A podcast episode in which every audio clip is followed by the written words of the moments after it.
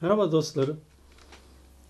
Bugün size e, çok önemli bir yanılgı noktasını anlatmaya, açıklamaya çalışacağım. Çünkü bu yanılgı noktası daha sonra pek çok daha fazla yanılgılara yol açıyor. O yeryüzüne gelmiş en muhteşem insan Allah Resulü ve son nebisi Muhammed Mustafa Aleyhisselam'ın anlattıkları bir komple sistem, bir entegre sistem olarak okunamadığı içindir ki parça parça, bölük bölçük birbirinden bağımsız ele alınıp değerlendirilmeye çalışıldığı içindir ki bazı gerçekleri bir türlü fark edemiyoruz. Şimdi meselenin özü Kur'an'da anlatılanların 1400 sene evvelki o putperest kabileye hitap eder bir şekilde gelmiş olması. Ama Kur'an'ın mucizevi yönü de bırakın 1400 sene sonraki bugünlerin en aydın gelişmişlerini bundan çok daha sonraya da hitap edecek bilgiyi ihtiva etmesi. Peki bu bundan çok sonraya hitap edecek bilgi nerede? İşte o 1400 sene evvele hitap eden Kur'an'ın satırları ve kelimeleri arasında. Eğer biz o kelimeleri gelişen ilmimiz ışığında değerlendiremezsek, onları deşifre edemezsek, o mecazların, işaretlerin neyi anlatmak istediğini hakkıyla inceleyip anlayamazsak, maalesef o 1400 sene evvelki putperestlikten çıkıp Hz. Muhammed'e imanla İslam dinini kabullenmiş kişilerin anlayış sınırlarıyla kendimizi kayıtlamış oluruz ve Kur'an'ın mucizevi işaretlerinden ebeden mahrum kalırız. Evet efendim. Gelelim bugünkü ana konumuza. Ruhlar ezelde bir yerde yaratıldı da oradan peyderpey dünyaya mı gönderiliyor? Din bunu mu diyor? Kesinlikle hayır. Gökte yerleşik bir tanrı ve onun yanından gönderilen ruhlar geçmişte ezelde yaratılmış da şimdi teker teker dünyaya bedene gönderiliyor değil. Aksine her ruh ana rahminde 120. günde o ceninin özünden gelen Allah adıyla işaret edilenin ilmi, iradesi ve kudreti doğrultusunda bu kudretin meleki kuvve olarak birimin beyin çekirdeğinde açığa çıkarttığı bir tesirle o birimin beyni tarafından üretiliyor. Burada ilgili ayette dikkat edilirse ruhani bir boyuttan değil fiziki bir olaydan söz ediliyor. Şimdi bir dakika burada duralım. Bu ruh konusundaki bir ayeti hatırlayalım. Ben ruh konusundan söz ettiğim zaman bugünün Kur'an kursu bilgili alimleri hemen sözüme itiraz ediyorlar. Diyorlar ki efendim ruh hakkında konuşulmaz. Size ruh hakkında az bir ilim verildi deniyor ayette. Dolayısıyla kimse ruh hakkını bilmez, ruh hakkında konuşamaz. Benim güzel alimlerim bunlar. Kur'an kursu alimleri. Efendim o ayetin sebebi nüzulü üç Yahudi bilgininin Resulullah'ı imtihan gayesiyle gelip ona sual sormalarıdır. Bize ruh hakkında bilgi ver demişlerdir ve gelmeden önce de aralarında şöyle konuşmuşlardır. Eğer ruh hakkında sorduğumuz soruya doğru cevap verirse biliriz ki bu yalancı bir nebidir.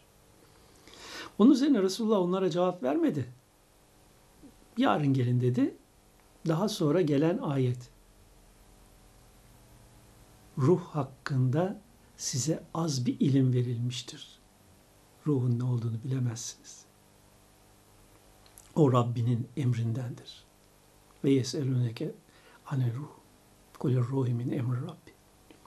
Şimdi bakın buradaki hitap o Yahudi alimlerinedir. İslam camiasını kapsamaz. İslam camiasındaki bütün veliler, bütün hakikat ehli hepsi de ruhun hakikatının ne olduğunu bilir. Ve bu konuyu Gazali de bildirmiştir.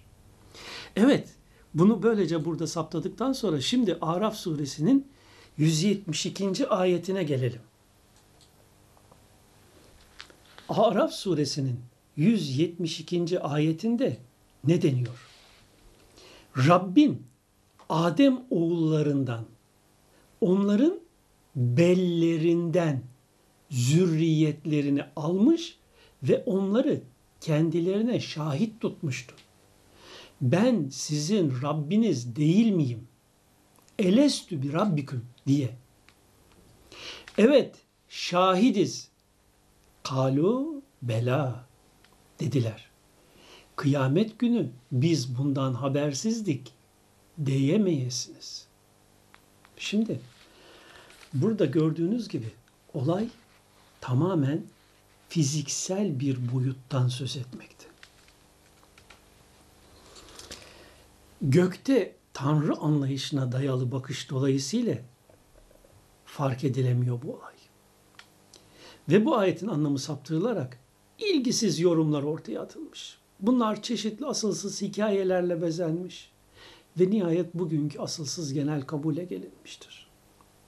Neydi o asılsız genel kabul? Allah dünyaya gelecek ne kadar insan varsa başka bir mekanda onları toplu halde ruhlarını yaratmış ve orada onlara sormuş ben sizin Rabbiniz değil miyim? Onlar da karşılarındaki o Rabbe cevap vermişler. Evet sen bizim Rabbimizsin demişler. Sonra o ruhlar oradan teker teker dünyaya gelip ana rahimlerinde oluşan bedenlere giriyorlar. Sonra da tekrar çıkıp o aleme gidiyorlar. Hatta derin kapsamlı düşünce ve bilgi sahibi olmayan kişilere göre tekamül için tekrar tekrar da dünyaya geliyorlar. Buna da yeniden dünyaya gelerek bedene girme anlamına reenkarnasyon diyorlar. Bu yanlış anlayışa dayalı olarak da Elest Bezmi isimli bir hikaye daha uyduruluyor. Göya o ruhlar aleminde tanışıp ülfet edenler burada da tanışırmış, sevişenler burada da sevişirmiş, orada hoşlanmayanlar burada da birbirinden hoşlanmazmış falan filan. Önce işin aslını özetleyelim, sonra da delillerimizi sıralayalım. Ayetin işaret ettiği anlam şudur. Allah insanı İslam fıtratı üzere yaratmıştır. Hükmü üzere her insan henüz menideki sperm halinde iken babasının geninden İslam fıtratının programını almış olarak dünyaya gelir. Daha sonraki aşamalardan da geçerek. Onların bellerinden zürriyetlerini alır ifadesi kişiye genetik olarak intikal eden İslam fıtratının bilgisinin sperm halindeki varlığına işaret eder ve bunu vurgular. Yani sperm halindeyken insan genetik olarak bellerinden zürriyet alındığında yani fıtrat olarak Rabbini bilme yetisine sahip kılınmıştır. Böyle bir özellik ona verilmiştir.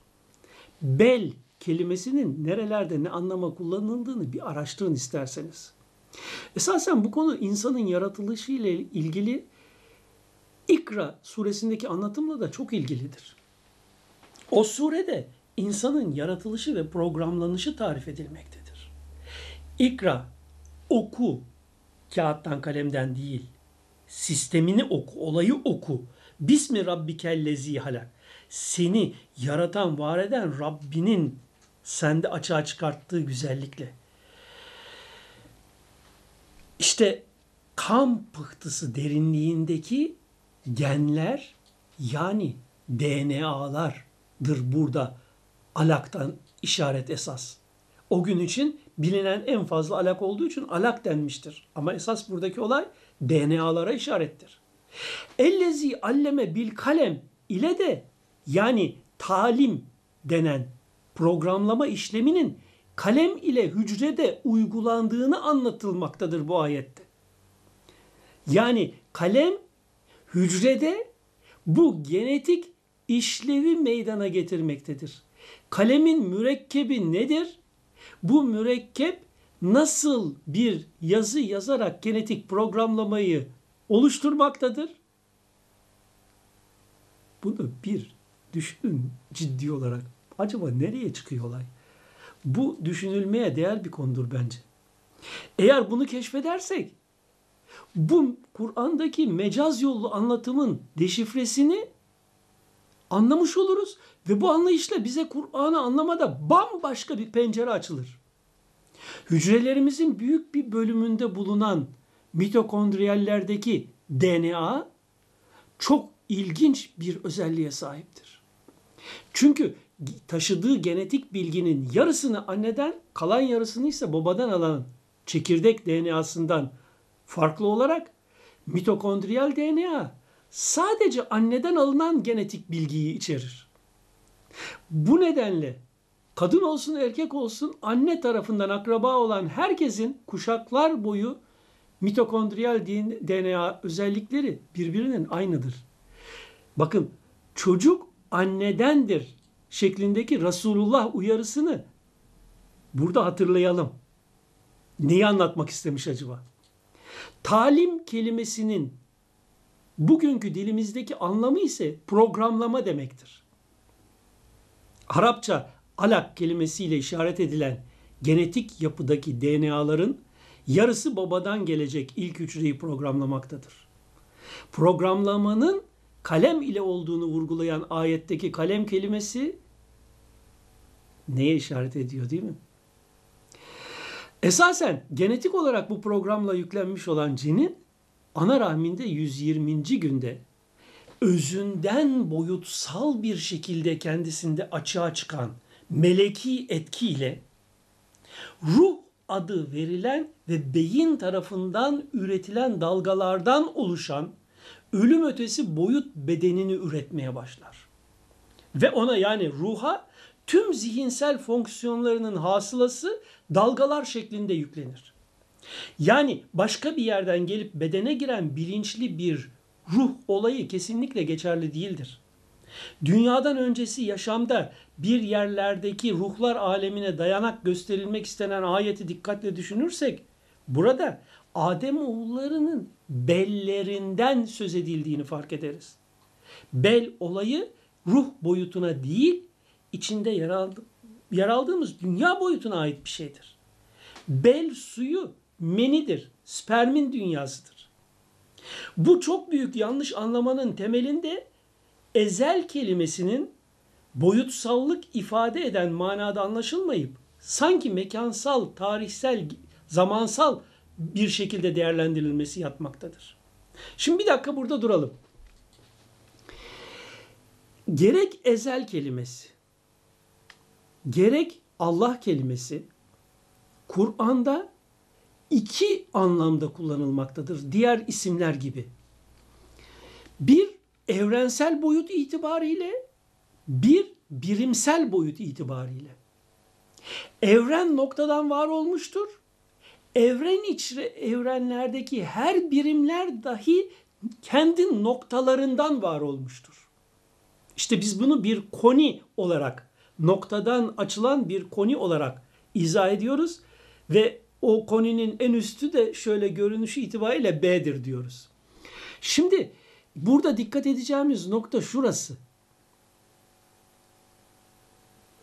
İnsanın varlığından, birimsel noktasından açığa çıkan isimler söz konusu. Yani evrenin ezeli vardır, birimin ezeli vardır. Evrende Rahman söz konusudur, birimde Rahman söz konusudur. Bunu okuduğumuz ayette bahsi geçen konuya göre değerlendireceğiz.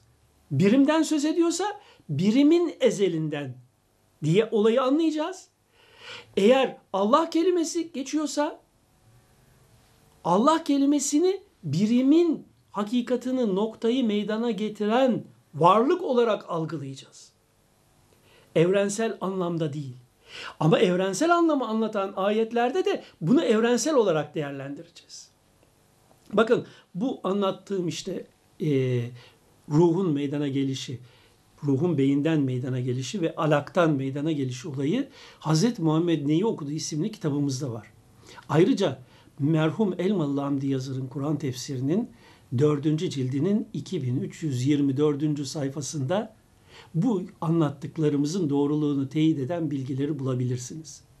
Keza Sayın değerli Süleyman Ateş'in Yüce Kur'an'ın Çağdaş Tefsiri isimli eserinin 3.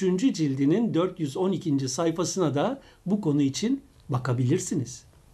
İmam Gazali Ravzatü Talibin isimli eserinde bu konuyla ilgili şöyle der. Çünkü Resulullah Efendimizin ruhu da anneleri tarafından dünyaya getirilmelerinden önce mevcut ve yaratılmış değildi. Şimdi burada duralım. Resulullah Efendimizin ruhu diye bahsedilen şey bu bedenden meydana gelen ve bu bedenin devamı olan boyutuna göre bir tür fiziksel olan ruh beden.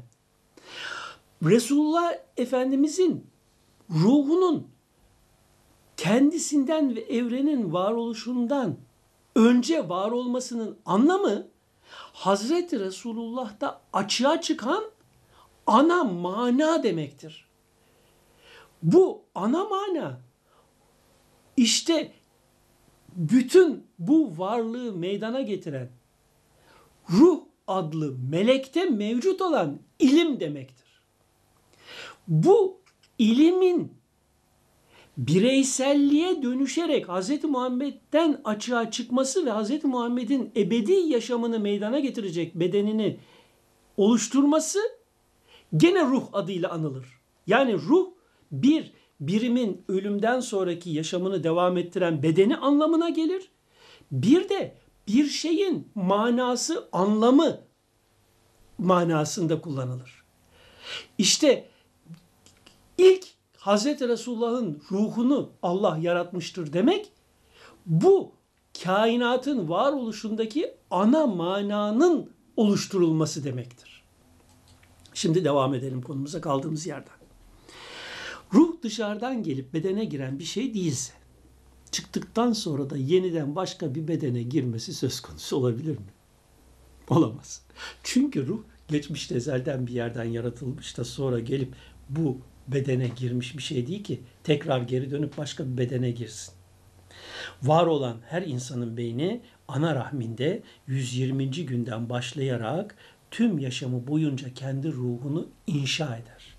Kendindeki bütün özellikleri ruha yükleyerek. Bu yüzden de ölümle bir bedenden ayrılan ruhun artık başka bir boş beden bulup içine girmesi diye bir şeyden söz edilmez.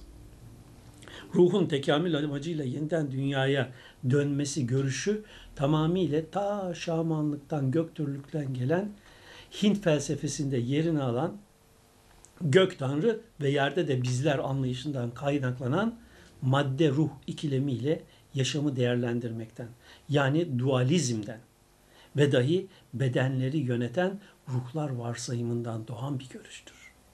Ne ruh dünyaya tekamül için geri gelme şansına sahiptir ne de ruhlarla görüşülür. Ne de uzayın derinliklerinden gelmiş canlılar vardır bizim gibi bedeni olan ki onlarla görüşülebilsin. Ve ne de ben filancanın evliyanın ruhuyum diyerek insanlara görünen konuşan varlıkların gerçektenliği. Biz bu konuyu 1970 yaş başlarında Ruh İnsan Cin isimli yayınladığımız kitapta detaylı bir şekilde açıkladık. Çeşitli isimler ve görüntüler altında insanların bazılarına kendini tanıtan ve toplumda cin adıyla bilinen görünmez varlıklar özellikleri gereği insanlara hep hükmetmek isterler. Bu vasıfları dolayısıyla da Kur'an-ı Kerim'de onlara şeytan denmiştir. Nitekim şeytan denen varlıkların insanları kandırmak için kendilerini uzaylı veya evliya veya hatta peygamber diye tanıtarak birilerini kendilerine tabi kılmaları diye bir olay vardır. Bu konu daha derin ama bu kadarı size bu olayı açmak durumundadır zannediyorum. Gerisini arzu ediyorsanız gene internetten, web sitemizden Ruh İnsan Cin adlı kitaptan okuyabilirsiniz. Bugünlük de bu kadar olsun. Bütün güzellikler size açılsın efendim. Hoşçakalın.